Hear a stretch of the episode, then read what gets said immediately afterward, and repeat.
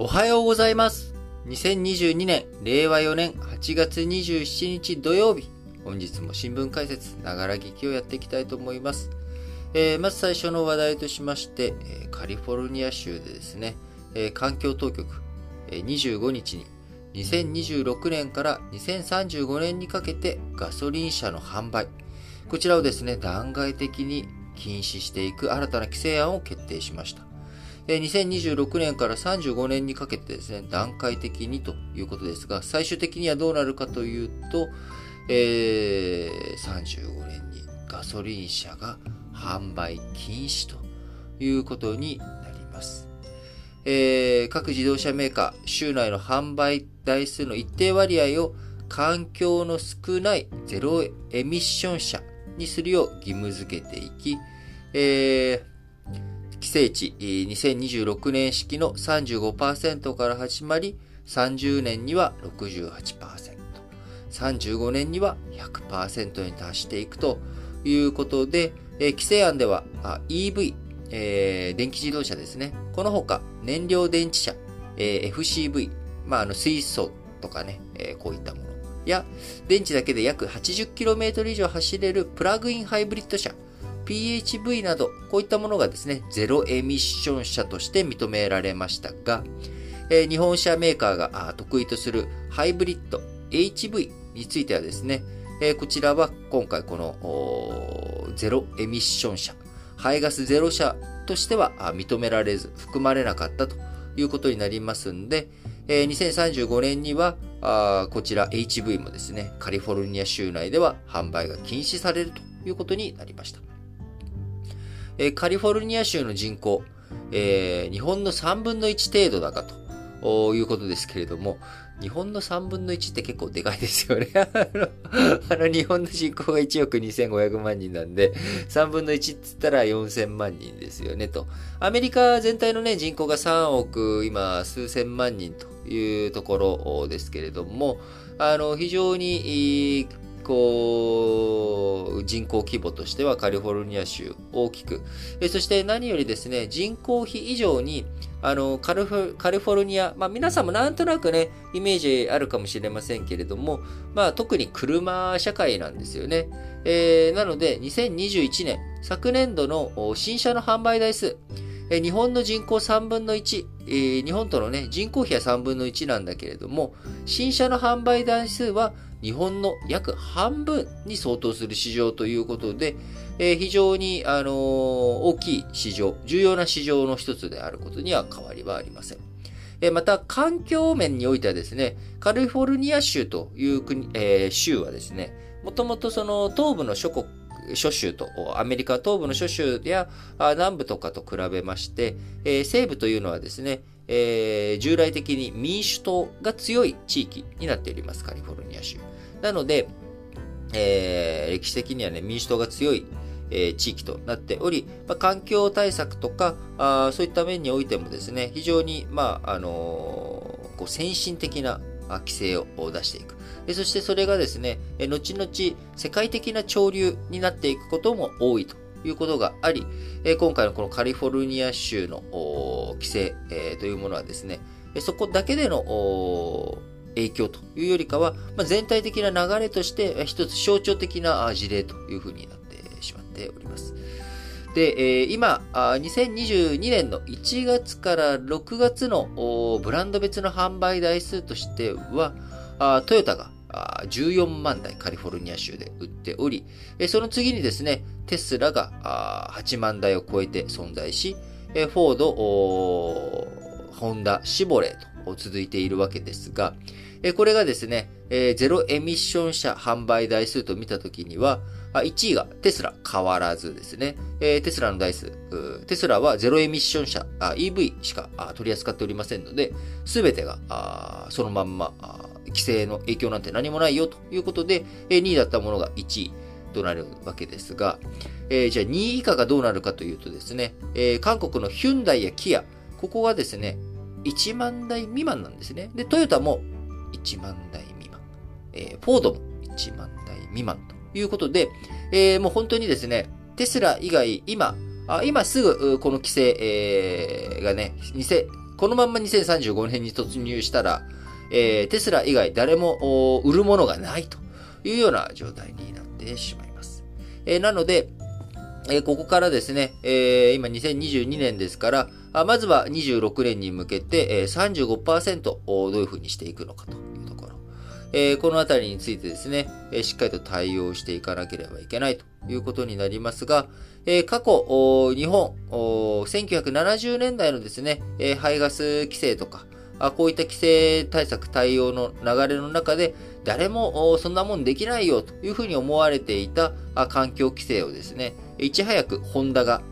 対応することができ、そこからホンダがですね、世界的な自動車メーカーになっていくと。いう、まあ、こういった流れもありました。あそういった面を含めていくとですね、もうすでに日本企業、非常に、えー、ゼロエミッション車以外の部分でですね、えー、すごく強くなってしまっているので、そこからどういうふうに脱皮、脱却していきながら、新たな規制対応、新たなね、あのー、えー、世の中の変化に対応していくことができるのかというところが非常に注目されるところではあります。えー、ただですね、えー、自動車産業は裾野が非常にガソリン車、えエンジンとかね、いろんな工程がたくさん抱えていることから、あトヨタを頂点にですね、あのー、系列の会社とか、部品メーカーとかですね、非常に裾野、産業産業の裾野が広いということになっております。え一方、あの、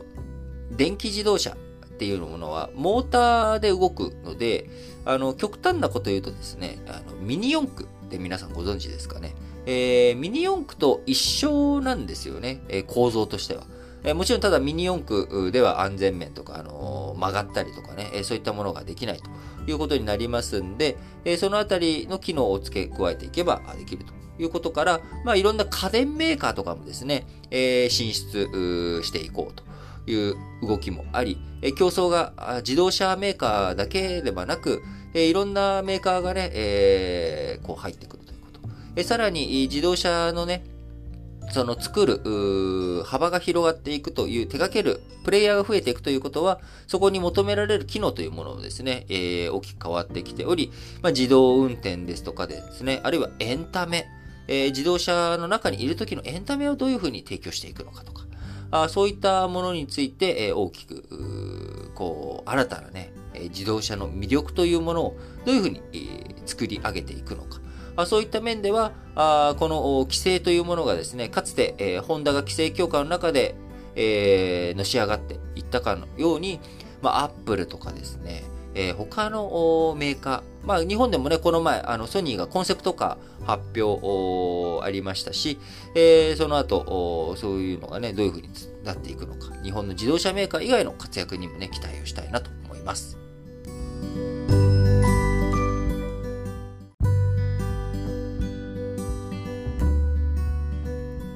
はい。続いて、丸2としまして、えー、安倍元総理のですね、国葬、こちらに、えー、2.5億円を、えー、支出するということが、昨日の26日の政府閣議の中で決定がされました。えー、9月27日、いよいよ来月ですね、えー、予定されております安倍晋三元総理の国葬に関する費用、えー、2億5000万円弱の支出決めました。え、一方、国葬、こちらについてはね、私はまあ何度もこの新聞解説ながら書きで申し上げてます通り、賛成の立場でございますが、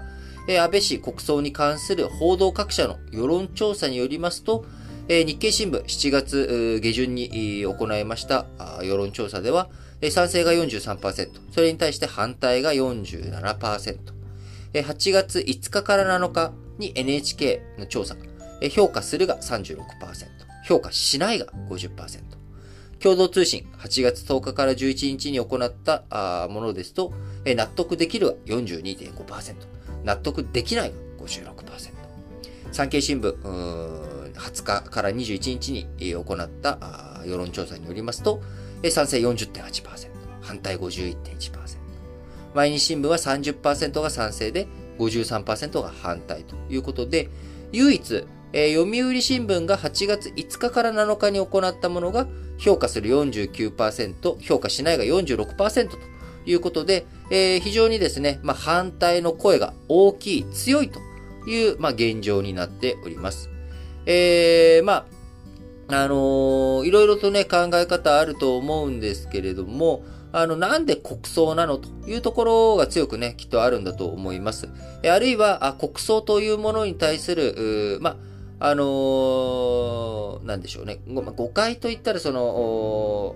反対している人に対してちょっと失礼な言い方かもしれないんですけれども、あの、弔意をね、あの、みんながね、安倍総理に対して弔意を国民全員が持ちなさいということを強制するわけではないというところですね。えー、かつて、えー、あったあ、日本のね、戦前にあった国葬令、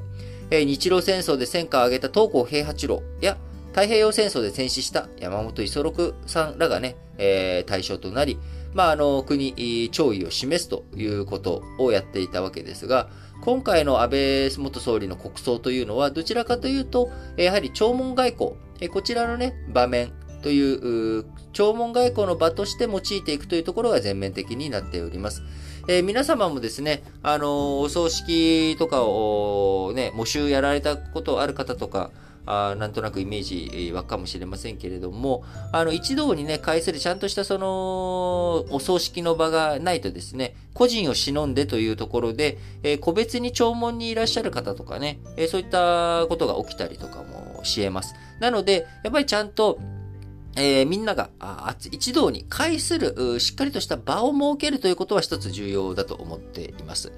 えー、ただ、さりながら、じゃあ国葬じゃなくていいじゃんと。えー、自民党がね、勝手にやればいいじゃないですか。自民党総裁とかね、えー、自民党祭とか、あそういった過去だってね、あのー、国葬っていう形じゃなくて、えー、やったのあるじゃないかと。えー、2020年の内閣自民党合同祭という形で、えー、中曽根康弘元首相のお葬式、やったりとかですね、えー、そういった対応あって国葬というふうにね、えー、やる必要なんてないでしょうと。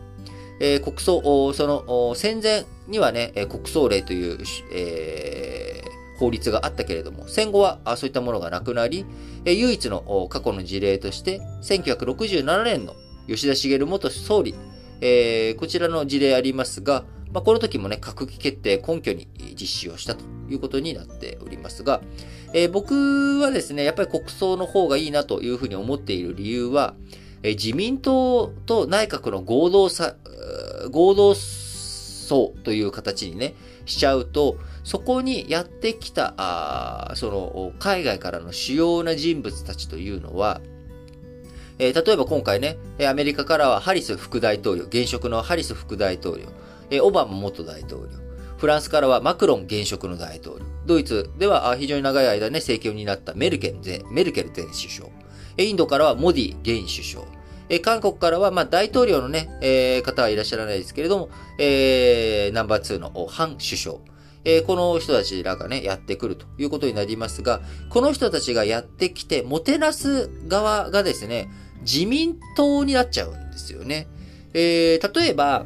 イメージをもうちょっとやっていくとですね、あのー、例えば今、自民党が政権与党ではなくて、えー、立憲民主党が政権与党だったとしますと。で、その時に、えー、じゃああ、国葬にやらないと。民主党が知らんと。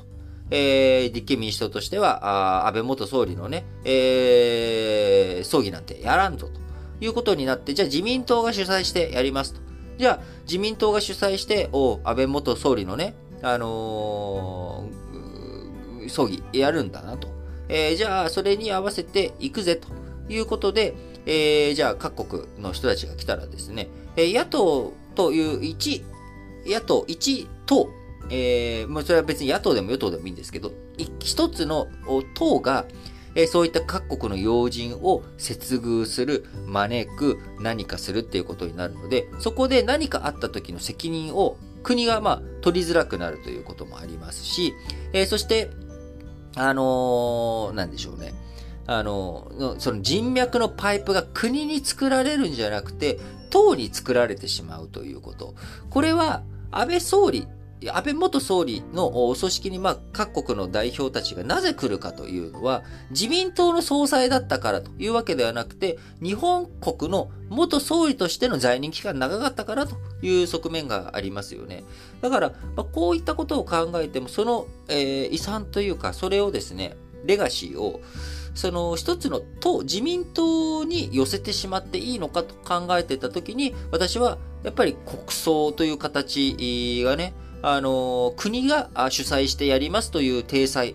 これがですね、やっぱ諸外国に対して見せる上でも、国内にね、見せる上でも僕は非常に重要なんじゃないのかなと思っております。えー、もちろんね、いろんな考え方をお持ちの方も多いと思っておりますので、あのー、僕は何度も申し上げますけど、自分の考えをね、えー、人に押し付けるつもりはなく、あ、こういう考え方をするんだなという自分の、まあ、ロジックというかですね、えー、理論。えー、どういう考え方をして僕は賛成に至っているのかということです。えー、当然、えー、そこにはいろんな観点のね、抜け漏れですとか、あのー、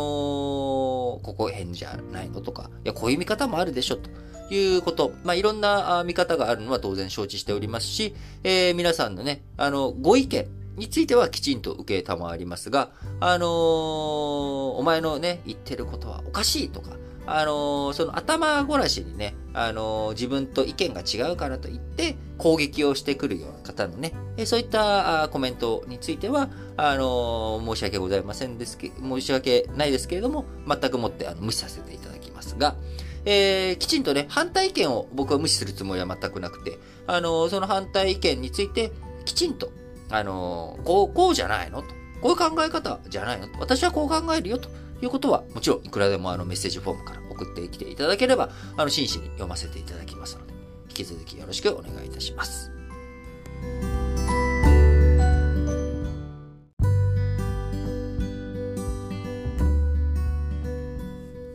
はい。それでは、丸3としまして、まあ、昨日予告しました通りですね、えー、FRB、アメリカの中央銀行である FRB の議長、トップを務めているパウエル議長のですね、えー、発言、えー、こちらについて、えー、ご紹介していきたいと思いますけれども、えー、昨日、えー、日本時間のですね、えー、午後11時、えー、なのでもうね、夜遅くの時間帯、えー、お肌のね、ゴールデンタイムということで、私はもうね、眠りについておりましたけれども、えー、日本時間の昨日の午後11時、えー、23時にですね、パウエル議長、えー、経済シンポジウムであるジャクソンホール会議、えー、こちらで講演をしました。えー、このジャクソンホール会議というものはですね、あのー、中央銀行の関係者、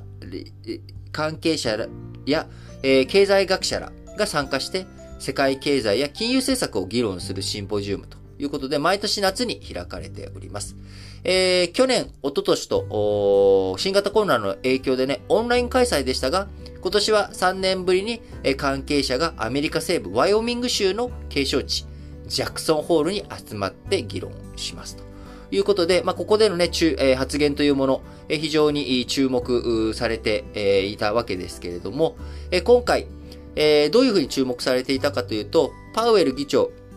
もしかしたらもう、利上げやめるぞとか、利上げのね、ペース、鈍化するよと。景気がほらさ、ちょっと悪くなってきてるじゃんと。昨日ね、ご説明した逆イールド。えー、みんながね、えー、将来の経済、あんまちょっとよろしくないなと。いうことで、えー、国債を買っていっちゃうと、国債価格が上げ上がって、長期の金利が下がって長期の金利は下がるんだけれども、えー、短期のね、金利がぐわっと金融政策で利上げ利上げってやっていくと、短期の金利は上がってっちゃう。そうすると、本来であれば、長期の金利の方が高くなければいけないのに、短期の金利の方が高くて、長期の金利の方が低いという逆イールドっていう状態になっちゃう。えこれはね、えー、景気後退のサインでもあるし、えー、これは非常に放置するのはよろしくないということから、あきっとパウエル議長もね、えー、金利を上げるじゃなくて、金利を下げるとかね、利下げ、利上げのペース鈍化させるよっていう、まあ、こういった発言で景気を刺激するような、あそういった発言があるんじゃないかなって、えー、市場関係者は期待していたんですが、えー、今回 FRB 議長講演の中で、インフレ抑制。これをね、やり遂げるまで続けないといけない。すなわち、インフレが収まるまで、金利は上げていくぜということ。えこちらのね、利上げ継続を表明したということになります。えまた、えー、早期のね、利下げ転換を予想した市場のね、今さっきね、僕があのー、えー、話したような動き、考え方に対しては、歴史は時期尚早な金融緩和を強く戒めていると、えー、牽制球を投げかけたということになり、まあ、こういったパウエル議長、まだ引き続き引き締めるぜっていう発言ですね。要は、景気をね、刺激するような政策は取らず、インフレ退治を優先するという、まあ、こういった発言となりましたので、これまでもしかしたらジャクソンホール会議でね、こう金利下げていく。金利が下がれば、株式投資、お金借りてね、株式投資したりとか、お金借りて不動産買ったりとか、お金ね、借りて、金利安いお金借りて、えー、資源とかね、エネルギーとか購入しちゃったらいいかしらねっていう、まあ、こういったあ人たちが、やっぱりあかんなということで、えー、昨日、金曜日のね、アメリカ市場、利上げ、えー、長期化への警戒感が広がっていったということから、アメリカのダウ工業株30種平均、えー、値下がり、反落という動きで、えー、前日終値に比べた下げ幅、一時600ドルを超えたということで、非常にね、大きなマイナス方向に進んでしまったということです。今回 FRB 議長、歴史の教訓として例示したのがですね、早期の金融緩和で高いインフレの長期化を招いてしまった1970年代の事象、今からね、40年、50年前の話、こちら、現在の高インフレ、長引けば長引くほど高い物価上昇率が続くという予想が定着する可能性が高くなり、まずは何を差し置いてもですね、インフレ抑制を優先するという決意を改めて強調したということです。えー、利上げ、えー、家計や企業の痛みをもたらすと言及した一方、えー、改めてですね、このインフレ抑制を優先するという決意を高めていっているということですが、もちろんある時点で利上げペースを緩めることが適切となるという可能性もあり、えー、あるということから従来のね、発言も踏襲しておりますが、えー、次回、えー、来月9月20日から21日に予定されているアメリカの連邦公開市場委員会、FOMC、えー、アメリカの金融政策決定会合ですね。えー、こちらではね、えー、どういうふうに判断するのか。あ現時点で、えー、まだね、えー、時間的に3週間今日時間がありますので、新たに入ってくるデータや経済見通しを総合的に判断するというふうに発言をし、具体的にね、どういうふうな金利にするのか、どうなのかということについては、明言を避けたということになります。はい。ということでね、えー、ジャクソンホール会議での FRB 議長発言、大きく何か転換、変わりがあるんじゃないかという期待感がありましたけれども、えー、景気後退よりもですね、景気の、が冷えていくということよりも、インフレ、こちらの抑制を最優先するという姿勢、こちらについてはね、変わっていないんだということで、えー、あります。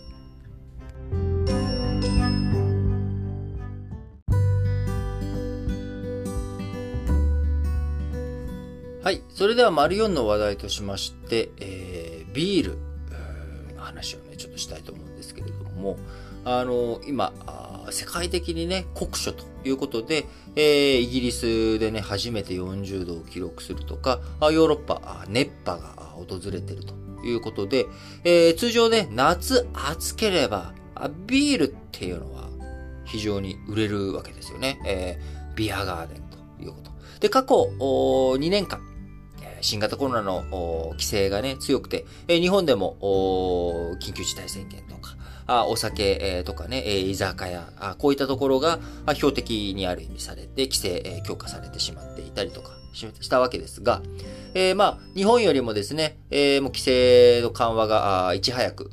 規制緩和を進めているヨーロッパ、あるいはアメリカという国々、え、となってくると夏、まあ、いろんなフェスとかですね、イベント、え、こういったものも踏まえて、え、ビール、売れ行き好調となれば、えビール会社っていうのはね、非常に儲かるんじゃないかというふうに想像がつくわけですよね。えところが、こんな暑くてですね、えー、ビールが売れる、まあ、そういう季節感、あ気候にもかかわらず、製造会社、ビールのね、製造会社えー、経済的、その業績がね、あまりよろしくないっていう話なんですね。えー、理由は、原材料高。こっちなんですよ。えー、ウクライナ情勢。特にね、ウクライナ情勢の長期化。そして、この暑すぎる夏というもの。酷暑。これが大麦やホップといった原料。こちらのね、供給源観測が懸念として膨らんでしまっているということで、す、で、に減産、もうビールをね、作れなくなる。ビールを、え作る量を減らさなきゃいけないというのがメインシナリオとなってしまうという声、え根強く今後ビール販売源につながるリスクが浮上してしまっているということです。えー、ビールといったらですね、えー、皆さんどの国を思い浮かべるかいろいろある方あいると思うんですけれども、やはり、まあなんかドイツというのがね、ビール。ビールと言ったらドイツみたいなあイメージ強い方も多いんじゃないかなと思うんですが、えー、ドイツではですね、1516年、もう今から500年前に制定された、江戸時代より前ですよ。1516年に制定されたビール純粋令。こちらに基づきまして、ビールの原料には、水、麦芽、ホップ、酵母以外を基本的に使わないということになっており、え、麦芽原料を多く使うドイツビールとしては、え、大麦の確保というものが欠かせないわけですが、え、この大麦、ロシアとウクライナが世界生産シェア2割を占めるという状況ですから、え供給が不安視されるわけですよね。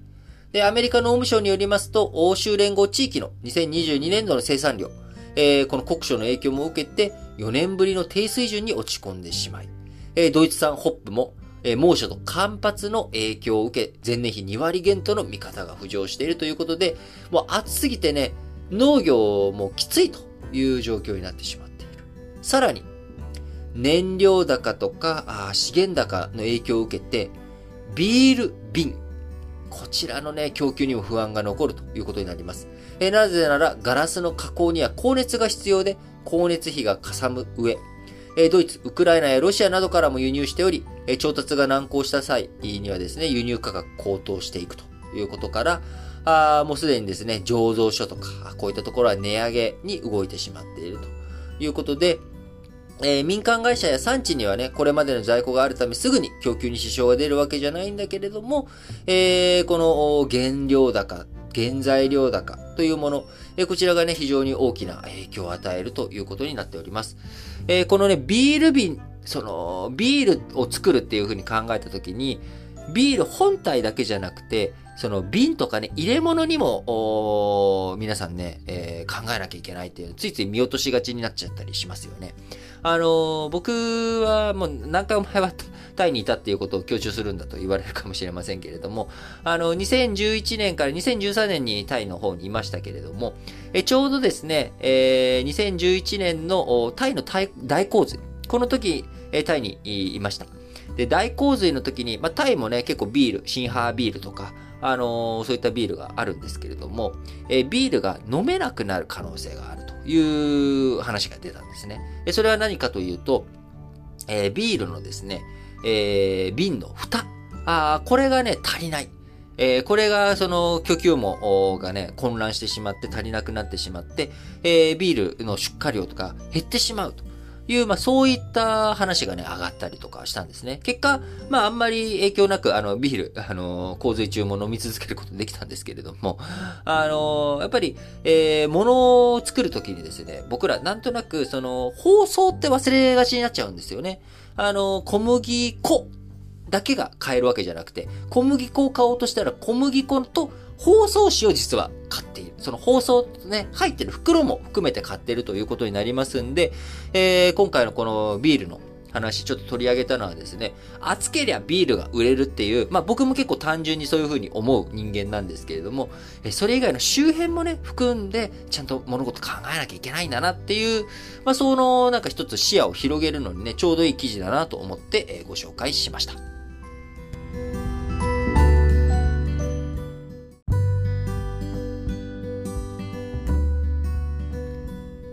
はい。それでは本日も最後、丸ごとしまして、主要語詞の社説を紹介して締めくくっていきたいと思います。えー、朝日新聞です。アフリカ開発、危機にこそ絆深めたいということで、えー、アフリカのね、ティガット、アフリカと日本の間で、えやる TIGAT という会合、えこちらがね、開かれていくわけですけれども、もともとは岸田文雄首相、実際にね、チュニジアの方に行って、えー、27日、28日と、今日、明日と、えー、チュニジアのこのティガットに参加するということでしたが、まあ、オンラインでね、新型コロナの感染が発覚したため、オンラインでの参加。その後、キロにね、チュニジア以外の中東諸国回っていくという首脳外交についても、えー、今回中止ということになってしまいましたが、えー、アフリカのね、開発、危機にこそ絆深めたいということで、えー、朝日新聞。懸念されるのは、アメリカ、ヨーロッパと中国、ロシアの対立が持ち込まれることだ。ウクライナ侵攻でアフリカ諸国は必ずしも西側に追従せず、国連でロシア非難決議に賛成したのは半数にとどまった。ロシアが軍事で、中国が経済でアフリカとの関係を強めていることには注意が必要だと。だが、それを日本の支援の是非や強弱に結びつける議論は短絡的に過ぎる。アフリカの主体性を重んじる。それがティガットの原則であり、長い目で見て日本への信頼を深める強みであることを忘れてはなるまいということでね、おら、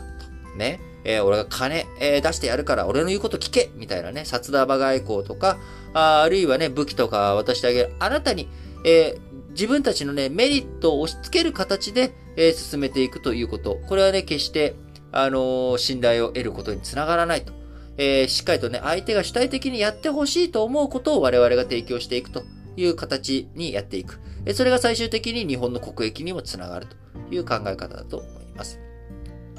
朝日新聞もう一本は、コロナと首相、その場しのぎ不死、招く不信。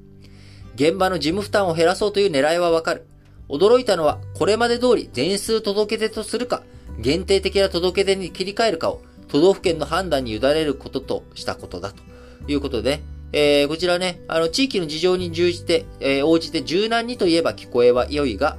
えー、発生届は、発生届は、感染者を必要な医療につなぐとともに、流行状況やウイルスの徴をつかむためにある。専門家が求めた全数把握に変わる仕組みも示されていないという中、えー、どういうふうにね、えやっていくのか。基本的な資料の扱いについても自体任せというところで、えその場しのぎで、えやってるんじゃないのと。えもうちょっとね、ちゃんと国としての全体的な指導、体制、整えるべきじゃないのということでね、批判が出ております。毎日新聞。9歳の囲碁プロ棋士、若い才能を大事に育てたいと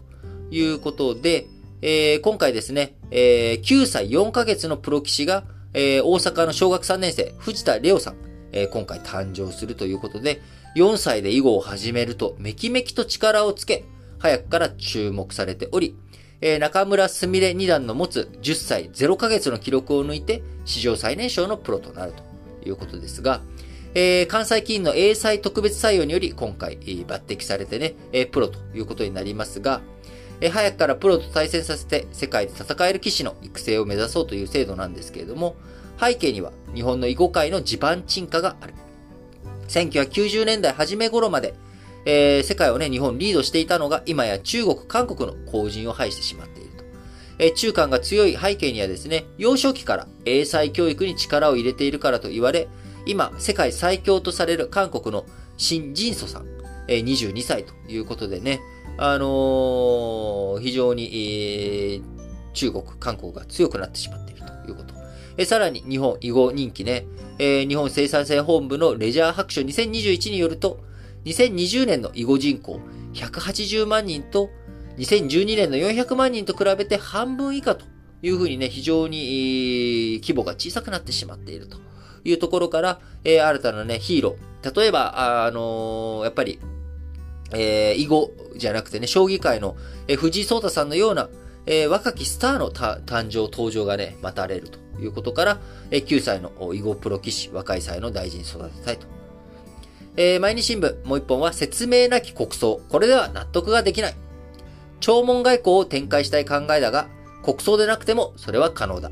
2000年に急逝した小渕恵三元首相の合同葬には、同時のクリントンアメリカ大統領や韓国のキム・デジュン大統領ら多くの首脳が参列し、個別の首脳会談も行われたということから、やっぱりね、そうなんですよ。これね、合同葬、うん、そう、合同葬でもできるんだけど、なんかやっぱ自民党が絡むということがね、え本当にいいのかどうかというところだと個人的には思っています。はい。えそちらのね、え話については、え今日丸2のところでお話ししておりますので、ここでは割愛いたします。え産経新聞、えコロナと新学期、学校感染の再拡大を阻め、現状ではコロナでない患者の医療や入院にもしわ寄せが生じている。流行の山を鳴らして個人も社会も守る。学校での蔓延防止はそのために欠かせない最重要の取り組みだ。産経新聞、全企業に人権指針、侵害排する行動の加速を。ビジネスと人権をめぐる企業対応や政策的な後押しは欧米より遅れている。有効な手を打たなければ、欧米での取引停止や不買運動などの経営リスクが高まろうと。いうことで、えやっぱりね、いろんなところで人権侵害をして、え手に入れたあ部品とか原材料、えこういったものを使って、え経済活動をするということ、これはね、え世界に対してのリスクを、え伴うということになります。え例えばね、少しあのこう、ちょっと語弊があるかもしれませんけれども、最近少し話題になりました、あの、果物の窃盗。え、果物の窃盗をして、えー、それがね、安く、都内とかで売られたりとかしていて、明らかにこんな値段では売れないはずない。なんか、あおかしいだろうと。えー、この窃盗事件と絡みがあるという予測が立つのにそういったものを買うのはどういうことなんだっていう話がね、上がっていたりとかします。えー、まさにね、これと同じで、えー、そんなね、値段で調達ができる、えー、原材料とか部品とか、あそれは人権侵害が裏にあるということ。これをね、うすうす気づいているにもかかわらず、えー、いや、でも、相手がね、それの値段出てきたから、そこから先相手の企業のことをどういうふうにね、えー、もともと出所がどこなんてことまでは、あチェックできないよ。とかっていうのがね、昔の話だったわけですけれども、えー、今やそんなことはもう許されないということで、えー、サプライチェーン、えー、全体、え自社やグループ会社だけでなく、国内外の取引先を含むサプライチェーン全体を対象に、えしっかりと人権対応を進めていく必要がある。え中国の新疆ウイグル自治区で疑われる強制労働のほか、児童労働や雇用差別、人種障害、性,、え性別などの差別も排さなくてはならない。外国人技能実習生の違法産業などもあってはならない人権侵害だということですね。はい。えー、読売新聞、デジタル教科書、利点生かす活用法を探りたい。一方、デジタルは紙に比べて記憶に定着しにくいとする研究結果も相次いで発表されている。中教審の部会でも、米国の大学院教授が分析的に読むには紙の方が優位だと述べたということで、これはね、あの、僕自身の実感としてはありますね。ただ、それは自分がずっと紙で、えー、ね、勉強してきたりとか、紙の本で、え、やってきたからということかもしれないし、最初からね、デジタルでやってる人についてはデジタルでも記憶力、他のね、紙でやってる人とそういないということもあるかもしれませんし、えしっかりとここはですね、丁寧に進めていってほしいなと思っております。え僕自身はね、え本読むのは全部紙ですね。で、えー、この本、えー、これはね、非常に持ち歩きとかね、一度読んだ本でこれはちゃんと手元に持ち歩き込みも必要だっていうものになったら、デジタルも買うっていう二刀流ですね。えー、デジタルしか買ってない、え、本っていうのはあ、ほとんどないですね。えー、紙で買ってデジタルも買うっていう二刀流。で、えー、何回もね、読むにあたって、えー、検索したりとか、あれ、それどこに書いてあったっけって検索したりとかは、デジタルで検索して紙で読むとか、まあ、こういった使い方をしたりしております。はい。えー、読売新聞、もう一本は、原発の再稼働、電力危機の克服に不可欠だ。原発に関して政府は従来、最大限の活用を繰り返すばかりだった。そうした曖昧な姿勢を改め、数の目標を掲げたことは評価できる。また、新増設についても方針転換したことは妥当だということでね、えー、岸田首相がね、方針転換した GX の取り組みについての話、読売新聞取り上げております。えー、日経新聞、アメリカガソリン車禁止を後期。ソフトウェアの領域も含めた車作りの総合力が問われる。IT 企業などとの連携は不可欠だ。完成車メーカーが部品供給網のピラミッド構造の頂点に君臨する産業構造も変わらざるを得ないということでね、今日丸一で取り上げた話題です。えー、最後です。日経新聞。えー、自民党は旧統一協会との関係是正を急げ。あくまで一般論だが、宗教団体が信仰の一環として信者から寄付を受けることはある。自由意志による信教の自由は保護されなければならないが、公助、労続に反する形態の活動は許されないとということで、えー、本日も皆さん、新聞解説ながら聞きをお聞きいただきありがとうございます。えー、いよいよね、来週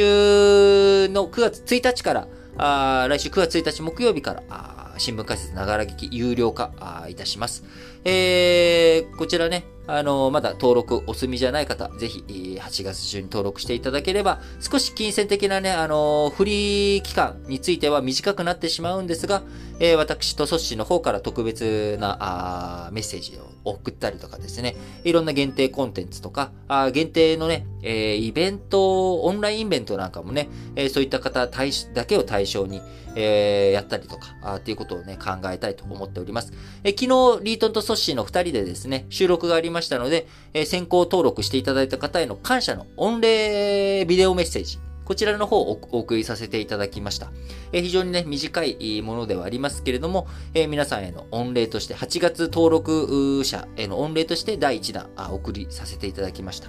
え登録しているのに届いてないよという方、もしかしたらですね、メッセージ、あの、迷惑メールフォルダーの方に入っているかもしれませんので、そちらの方もぜひ確認していただければと思います。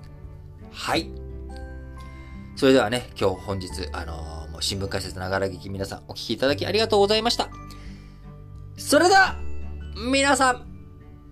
今日も元気に、いってらっしゃい